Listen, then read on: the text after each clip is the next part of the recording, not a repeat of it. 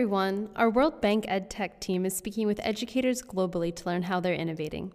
Today, you're listening to part two of a two part conversation with Yves Punie, Senior Scientist and Deputy Head of the Unit at the European Commission Joint Research Center in Seville, Human Capital and Employment Unit, moderated by World Bank Senior Education Specialist Cristobal Cobo. Part two, today's episode, focuses on the potential of digital technologies to innovate education and training practices in the European context.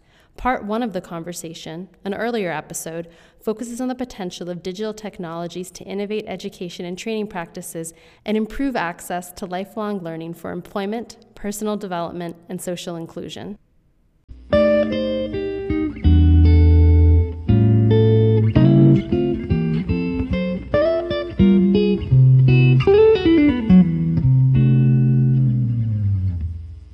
This is Cristobal Cobo, Senior Education Technology Specialist at the World Bank, and we are delighted to have back our colleague Yves Punie, Senior Scientist and Deputy Head of the Unit at the European Commission Joint Research Center in Seville, Spain. We, in the previous podcast, were talking about employability, skills recognition, micro-learning, nano opportunities for developing new capacities. And now we will dive into the world of education, which is a field of a lot of interest for many of our listeners. And I think Yves is in a quite a strategic position because he and his team develop a very large portfolio of initiatives in the context of the center that he leads. Now, tell us a little bit some of these frameworks and instruments. Thanks a lot, Cristobal, and a pleasure again to be with you for the second part of the podcast series. We do have quite an ample portfolio of research on education and especially on digital education and digital skills. But this is certainly not done by myself alone. No? So I have quite a significant team behind me and very pleased with all these excellent people working with me. We have 10, 12 people working on these issues. So that means we can address a larger portfolio than one person could do. So just to highlight that we started working on this 15 years ago in 2005 on digital skills and digital education 21st century skills. We have more than 100 publications in the area. But now, most recently, we developed what we call digital competence frameworks. The three most important ones in relation to digital are the DIGCOMP framework, the digital competence framework for individuals. The DIGCOMP EDU is the digital competence framework for educators, for teachers, and uh, the DIGCOMP ORG, which is the conceptual framework for educational organizations, for schools, for example, to help them deal with the digital transformation and to help them deal with making more effective use of digital technologies for better learning and teaching. And that led to the Selfie project, and I will come back to Selfie in a second. So basically, what we try to argue here is that with these three frameworks, we actually have quite a comprehensive approach because the DIGCOMP is focused on individuals, on learners. The DIGCOMP EDU is focused on teachers, educators, and the DIGCOMP ORG and Selfie is focused on schools and educational organizations. We try to, with this kind of comprehensive approach, tackle all the levels that are actually needed to do that so difficult digital transformation of education and training systems and practices as well. But in addition, we've also a number of studies looking at emerging new technologies and their implications for education. We also did a number of foresight reports in the past. In 2011, so almost 10 years ago, we released a report on the future of learning, preparing for change, where we actually highlighted things which is, you see still very much around today, saying that learning is becoming more social, more personalized, more collaborative, changing the paradigm from knowledge acquisition and transfer to co-creation, putting the user at the center, emphasizing collaboration, personalized learning. More recently, also, we made a report on artificial intelligence in education, one on maker spaces and the way they can facilitate learning. Most recently, we released a report on emerging technologies and the teaching profession, where we try to highlight ethical and pedagogical considerations related to emerging technologies that can impact the teaching profession in the future. This relates to what we also discussed in the first podcast, related to automation, algorithms to be used in education as well. And there we really need to discuss ethical considerations. One of the key issues in this report, which we try to raise, is who takes the decision on a pedagogical issue? Is it the machine, the algorithm, or is it the teacher? And we developed for that the concepts which we call teacher in the loop, where when it is high stakes decision, the teacher has to be in the loop and under full control. Maybe for other type of pedagogical decisions, the teacher can have an overview but doesn't have to decide, teacher over the loop. And then there is the notion of teacher out of the loop, where for low probability and low impact issues, the technology can make decisions and suggestions. And Selfie? Yes, of course. Selfie is an online self reflection tool that we developed to help schools deal with the digital transformation and to help them make more effective and better use of digital technologies. So, this is a self reflection tool for schools. And the beautiful thing about the selfie tool is that actually it has to be done by teachers, by students also, and by headmasters. So the aim is to get a full view by all the actors involved. Selfie is not a survey. We're not asking people how they use digital technologies, but actually the items which are developed in the self-reflection tool are for the school, so to be done by the school leaders, the teachers, and the students, and to be used by them. So they also own the data. It's a tool for them, not a tool for us as researchers. That's a fundamental difference. And actually, that generates then a report, a selfie report, which enables schools to look at what are their strengths, what are their weaknesses, and then to develop an action plan to see, okay, let's maybe we see that we have very few activities in our school on security and privacy issues, things we have been overlooking. Now, Selfie helps you to highlight these, and then you can say, okay, let's now work and develop an action plan so that our security and privacy is better developed in the future. So this is a bit of philosophy behind Selfie. And Selfie is available in more than 35 languages already. We have almost 700,000 users. It's free, of course, customizable, and we are developing now a version for vocational education and training, the work-based learning part of it. So these kind of systems where actually students partly are in school and partly are doing stages and experiences in companies. We are now developing a specific version of Selfie to also cater for that kind of context. Awesome. It is a tool to help schools to become aware what they need to do. They can then develop an action plan uh, and then, of course, more activities have to be developed. Resources have to be developed that help schools implement the action plan. The selfie report can be used for schools helping each other.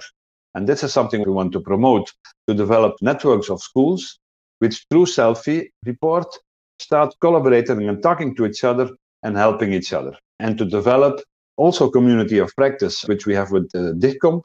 We would also like to have this kind of an ecosystem to be developed around the selfie uh, for schools. This is something that is we are now only initiating, and obviously we need to do it together with all the partners. But this is something which we would like to promote more in the future.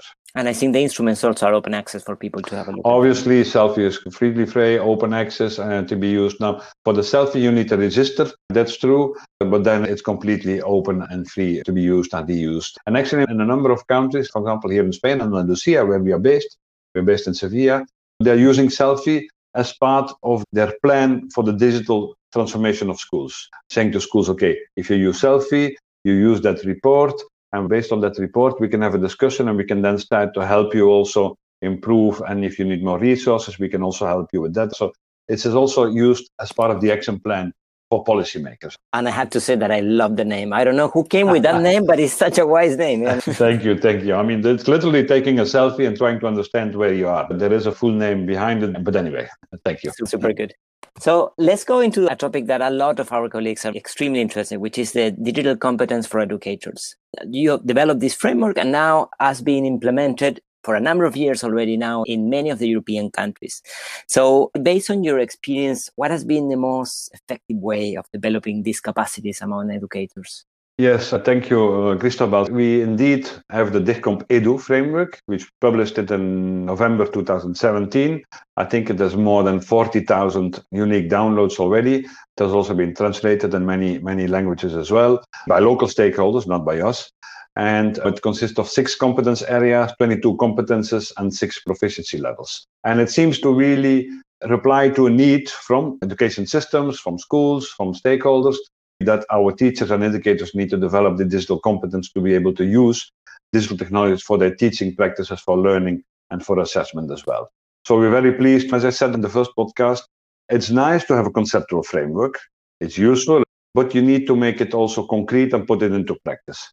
And for that, we are developing a self-reflection tool for educators. It's a very simple questionnaire following the framework, which allows educators to self-reflect and to self-assess where they stand in the use of these technologies so that they can understand their strengths and weaknesses and then look for training opportunities and maybe also get these kind of trainings recognized in their career path, for example.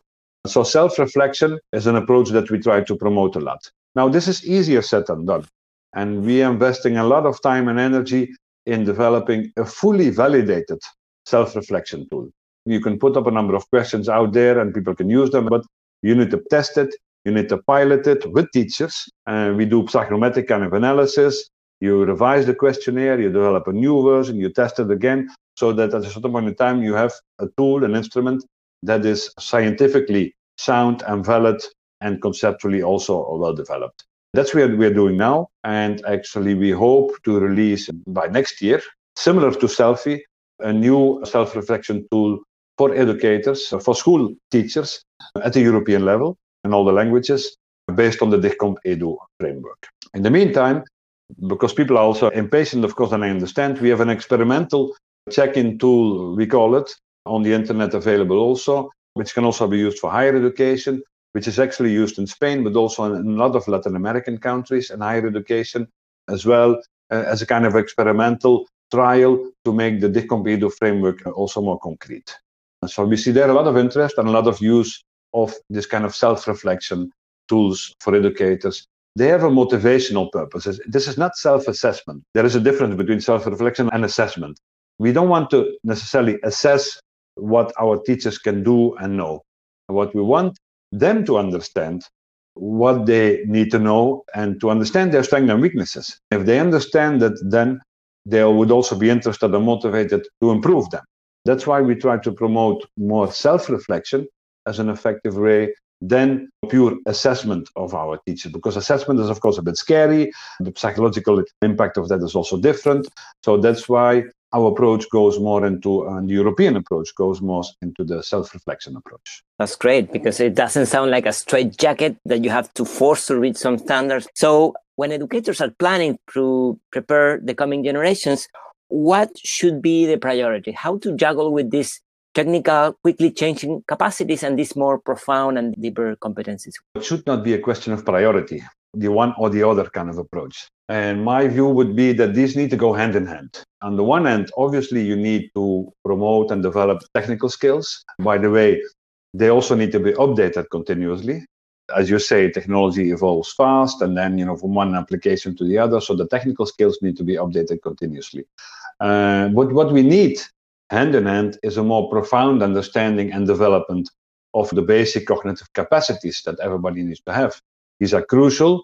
And unfortunately, we see also some alarming numbers related to that. Even sometimes in the basic reading skills, basic maths, language skills, and the science subjects, that even in the European context, there was recently released what is called the Education and Training Monitor, which monitors these kind of things throughout Europe. It was said there that almost 20% of 15 year old pupils across Europe, they still remain quite low in terms of basic cognitive competences and skills in literacy, mathematics, and science subjects. So we need to work on these. This is priority. This is fundamental and necessary.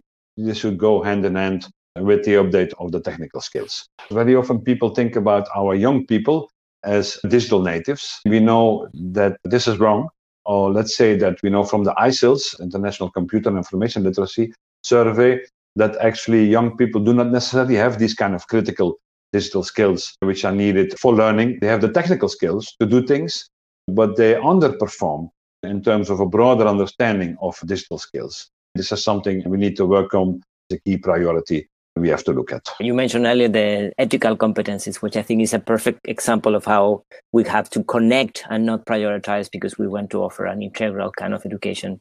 So thank you for that you and your team have been for a number of years, and I've been a close follower of the work that you have done on open educational resource and also open educational practices. And I think the pandemic has been a key moment to understand whether that has been taken off or not. You would expect that now, when many school systems around the world are closed, and I'm not only referring to European context, this could be a tremendous opportunity for open educational practices for delivering quality content, but also for teachers and students to use other resources that are available online to develop other capacities of the self-learning capacity of the metacognition that you were mentioning. Do you think that we have made the best of this opportunity to land into these so-called OEP, open educational practices? Unfortunately, I would think not yet. It is true, and I agree with you that again now a huge opportunity is emerging related to OERs and sharing of OERs and of open education practices.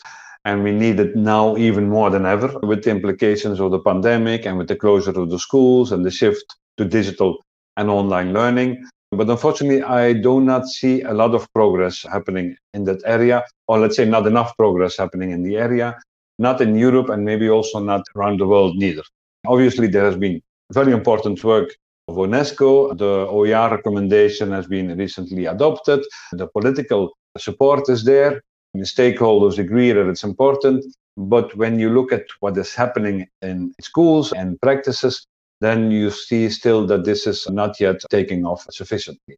And that's, of course, a major concern and very, very unfortunate, especially now with the COVID implications on education. Every school, almost all over the world, is struggling, is trying to make the best of using the resources available to make sure that their students keep on learning. If each school is doing that, they can share resources and learn from each other.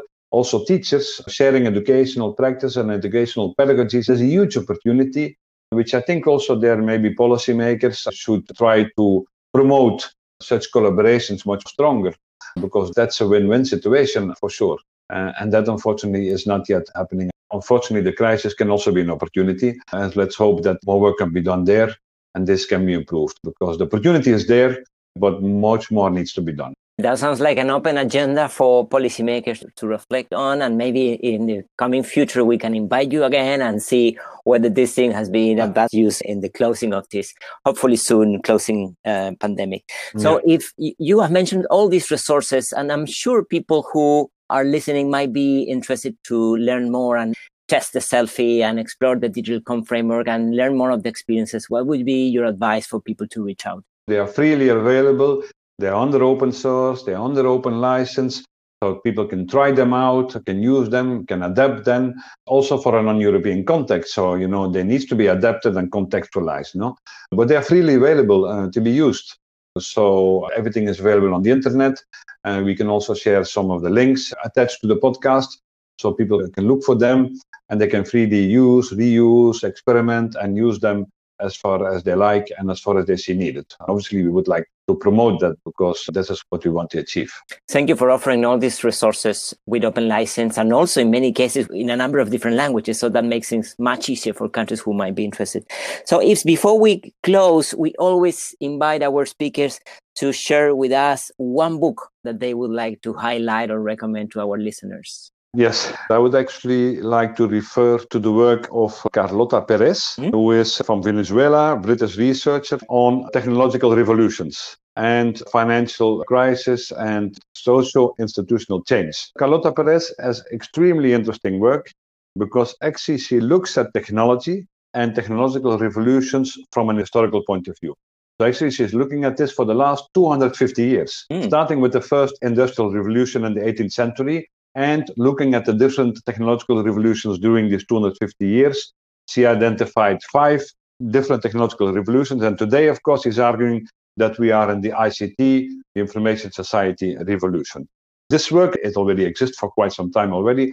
But what is very, very interesting, I think is even relevant for today, because what she argues is that each revolution goes through a certain pattern, where first there is a start, development, hype, then very often or almost there is a turning point with crisis, also financial crisis. And then after the crisis, there is a deployment phase and a start of a new golden age, what she calls it. And I think that's extremely interesting because even today, and she's been giving interviews recently also on the topic, trying to give a positive message that after the pandemic, which we are experiencing now, we might get into the deployment and the start of a new age, which would be the more smart, the green, and the fair global growth approach, but that only on the condition, and that is so interesting in her work, I find, is that she highlights the importance of government policy and intervention there. Otherwise, this is not possible. Government policy and intervention needs to happen to make sure that this kind of positive evolution uh, can happen. I find this very, very interesting, in the work from Carlota Perez. And incredibly timely. So thank you for recommending. Incredibly timely, exactly. I will definitely have a look at it. And before we finish, any call to action for our listeners in these difficult times, in, in times of reflection, but also transitions, any call for an aftermath after this conversation? Yes, for me, what is really key is to learn from each other. Learn from each other, do not reinvent the wheel, exchange, share, be prepared to fail and experiment. But act, do. I mean, uh, call for action is undertake action. But really, really that. Learn from each other. Do not reinvent the wheel. Exchange and share with others so that we all become better uh, and more effective in what we try to achieve. Fantastic. Yves Punie, thank you very much for your time. Thanks a lot. Take care. Ciao.